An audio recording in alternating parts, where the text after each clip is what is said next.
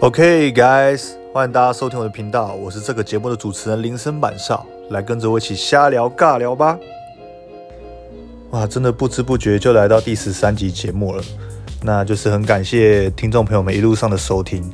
那如果有什么建议或是指教啊，还有有什么想要分享的一些议题，提供给我灵感的。都可以在就是下方简介，简介里面有我的 IG，我开了一个 OK Guys 来瞎聊的 IG 频道，你都可以就是直接私讯投稿给我。哦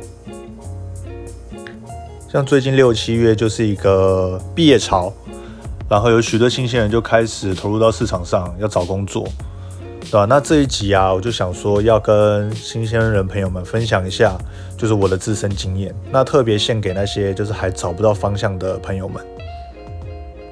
先聊聊我的经历好了。我在大学的时候算是蛮典型的大学生。简单来说，我认为的典型就是可能大学四年都在混啊，因为我前三年都在玩社团，最后一年就开始跑爬这样子，对吧？或许市面上真的蛮多大学四年都是这样子度过这样子。当然我不是以偏概全啊，这就是这只是我的认知，我觉得应该是这样，就是所以大家都说大学是拿来交朋友的，对吧？然后就是这样子。毕业的时候我也没有带走什么东西，然后就开始当兵，对吧？等一段时间当兵，然后之后退伍，对吧？然后退伍之后，我就先在我朋友的洗衣店工作了四个月，这样，然后接下来才迎接了我第一份在职场上工作。那当然我是什么都不会的小白，然后能进到这间公司，我也觉得很幸运，对吧？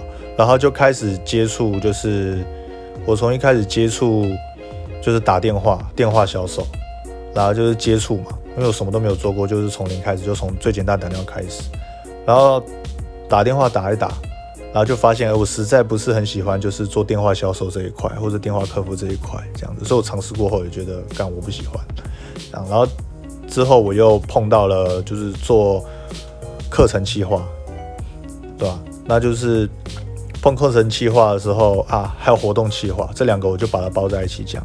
如果说想了解活动企划，在做什么事情，可以去听我大概前几集有一集在讲活动计划的一些经过，这样子。那尝试过活动计划之后，才发现，哎，其实我对活动这一块也算是有兴趣。因为我在大学的时候，或是平常啊，我都蛮喜欢揪团，然后去办活动。我喜欢就是计划一些活动，或是安排一些桥段，或是主揪啊什么的，就是让大家开心这样子。因为这是我以前蛮常做的事情。然后在职场上，如果说也也做活动，所以其实。我个人就是做起来算是开心的这样子，那尝试过之后就觉得还 OK，然后后来就是再到接下来的行销，我就是在某次英文机因缘机会下，就是接触一下专案之后，碰到行销这个领域这样子。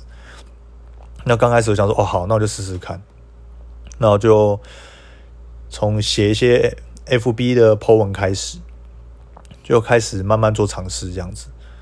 然后到后面就是写长文章啊，就是帮公司经营部落格，然后做 SEO，这样子陆陆续续这样做下来，就是我都没有经验，然后在这过程中就是不停的做尝试，然后也发现自己喜欢哪些不喜欢这样子，然后做到活动我觉得喜欢，做到网络行销这一块觉得喜欢，那喜欢了之后。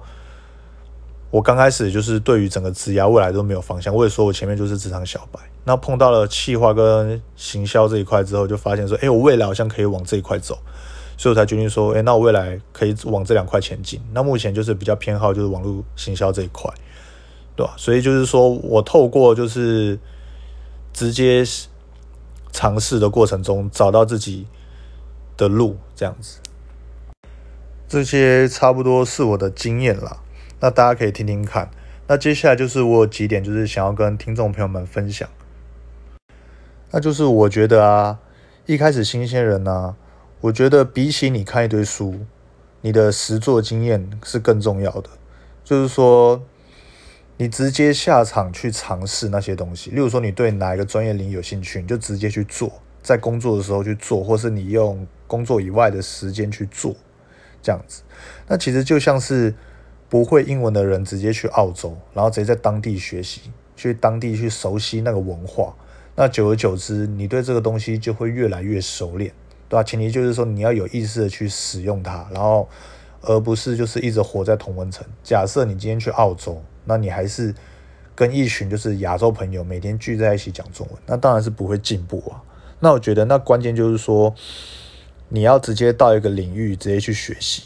你先不要管自己的经验是如何，有没有就是相关背景或领域，我觉得你就直接去那个地方直接开始做就对了，因为这样是学习的最快。那接下来你比较不足够的观念或是一些知识性的东西，你再用就是下班时间去补充就好了，再去上课学习都 OK。重点是你要先有业界业界的经验，慢慢的累积起来。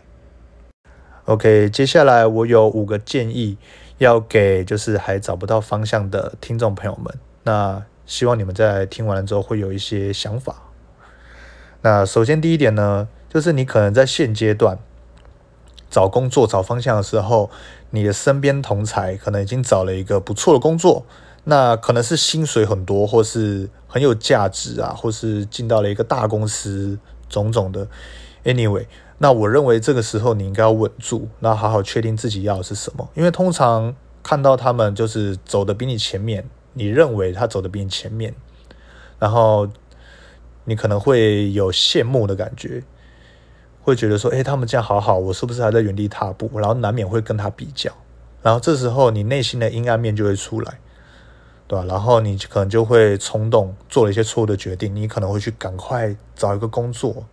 就是这样子胡乱的、匆忙的，赶快找一份觉得薪水高的工作，或是找了一个你不是那么喜欢的工作，迫使自己赶快上轨道。那这些我都是相对比较没有那么建议的。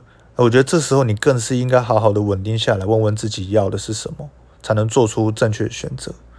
然后再第二点就是说，不要为了钱而随便踏入一个产业。那我认为你可能。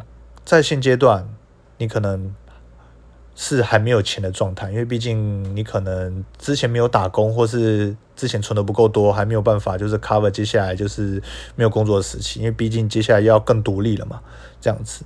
那像是我就遇过一些身边的朋友，他们可能会为了钱，然后就是赶快进入一个产业，然后就是那。当然啦，可为了钱这件钱很现实嘛，你有可能会为了钱赶快工作，那这些是逼不得已的。那我这边认为说，如果说你是在还可以的状况下，对吧？如果说假设你为了钱去选择了你不喜欢甚至没有兴趣的一个领域，直接进去做，那赚了再多的钱，你可能都不是开心的，你反而会身心不平衡。那再第三点就是，我觉得可以尝试新创产业，对吧？因为新创产业啊，大多都是以小团队居多，可能两三个人，大概或是五到七个人这样的小团队。那我觉得重点是在于，就是说小团队的话，因为人数少嘛，所以你在里面就有相对的话语权，对吧？甚至是一些事情的决定权。就是说，你说话比较有人听，然后你你的想法上也会比较受到尊重，这样子。因为人数少，所以个个都是要角，而且做的事情也会比较全面，分工就不会那么细。那假如说你今天是在大公司，你可能一两百个人，那你终究只是一个小螺丝钉而已。你今天开一场大会议，可能就几十个人，甚至一百个人，那你讲的话会受到尊重吗？而且大公司。底下的规则制度会比较严谨一点，那你就是必须就是服从，对吧？那当然各有利弊啦。可能新创啊，跟那些大公司比起来，大公司的话，可能薪水会比较有我制度，或是一些劳基法啊、出缺勤啊，就是加班啊、加薪啊那些制度也会比较明确，所以各有利弊。但是我觉得新鲜人可以从新创公司或是一些小团队的公司、工作室这些开始做起。从这边累积实战经验，我觉得会比较珍贵。因为像是我们公司也是团队，就是我们现在的团队就是没有到很多人这样子，所以我在里面就是也是蛮有深刻体会的啦。就是可能一个人要负责非常多事情，一条龙包办，但是能够学的很多。这样，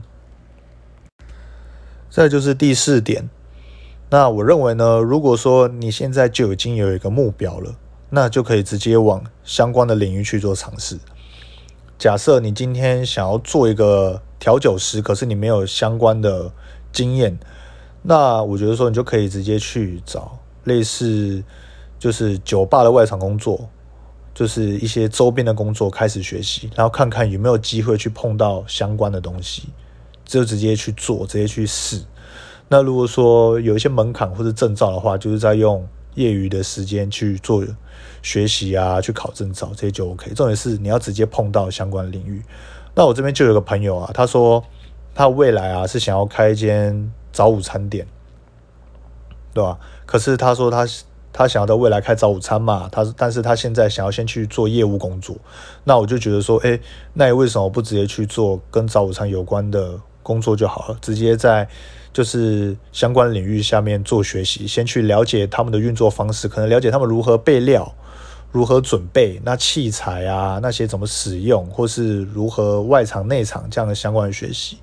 那我觉得说，你既然未来都有一个这样的梦想或者这样的理想的话，那为什么不直接往直接往那个方向前进呢？对吧？一件事情可以直接从 A 点到 B 点。那如果说你没有办法直接开店创业，那你可以至少先去做一些相关领域东西去做学习，对吧？就不用绕 A B C D E F G，然后直接到达最终点。我觉得这样子，我个人认为这样子其实是。有一点，有一点那个浪费时间了，这样子，这是我个人的想法。那最后第五点就是想跟听众朋友们说，每个人都有自己的时区，这样子。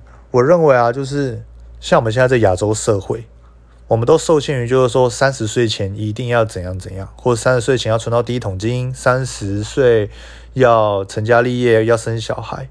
我们都被这些时间的框架给绑住了。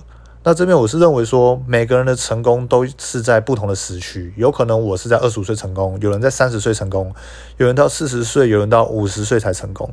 每一个人成功的时间不一样，每一个人的标准都不同。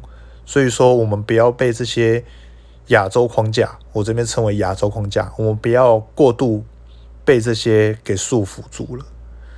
这样子，那。最后就是说，一定要对自己有信心，然后在不同的尝试中找到属于自己的路，对吧？